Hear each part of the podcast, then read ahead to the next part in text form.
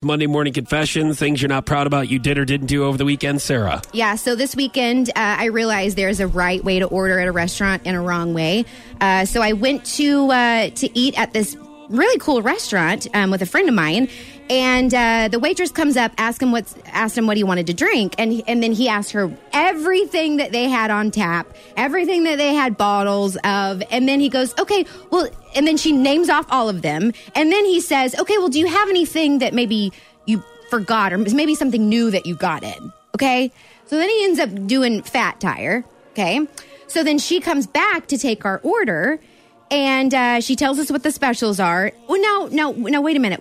It's it's how many ounces? What was the, the the prime rib? How many ounces? Wait, okay. No, what's the difference between? What's the price difference? So then she tells them, okay. Um, now what sides would you like? Well, what are all the sides? Can you tell me what all the sides are?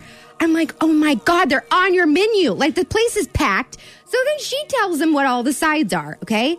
Then he goes, oh, um, um uh, Uh, those sweet potato fries are those homemade? I'm like okay you they are going to mess with your food. If you don't just order something if you keep asking her questions they're going to mess with your food and probably mine so listen when a waitress gives you time to look over the menu and then comes back and says are you ready to order when you say yes i'm ready to order you better be ready to order and you better have your sides picked out you better have already made up your mind and asked questions The funny thing is, is when usually someone asks for all those beers, this is what makes the server even worse. They, they really get so mad.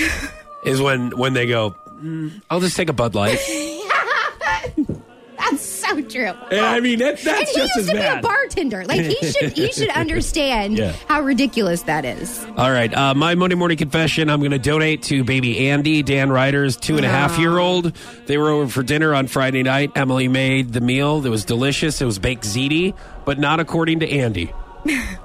Andy took a bite of Emily's baked ziti, and he made a face almost like when babies do when they taste lemon for the first time, and then mm-hmm. he spit it out on his plate. Oh And I'm like, man, somebody doesn't like your cooking, Emily. no, that's not it. But I not sure it. do. Yum, yum, Right? yum.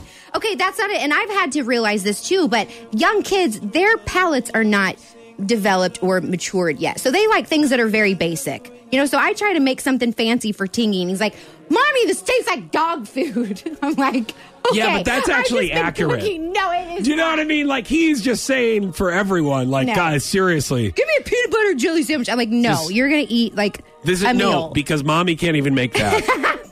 okay, I know. It's not It's just who you're stuck with, buddy. true.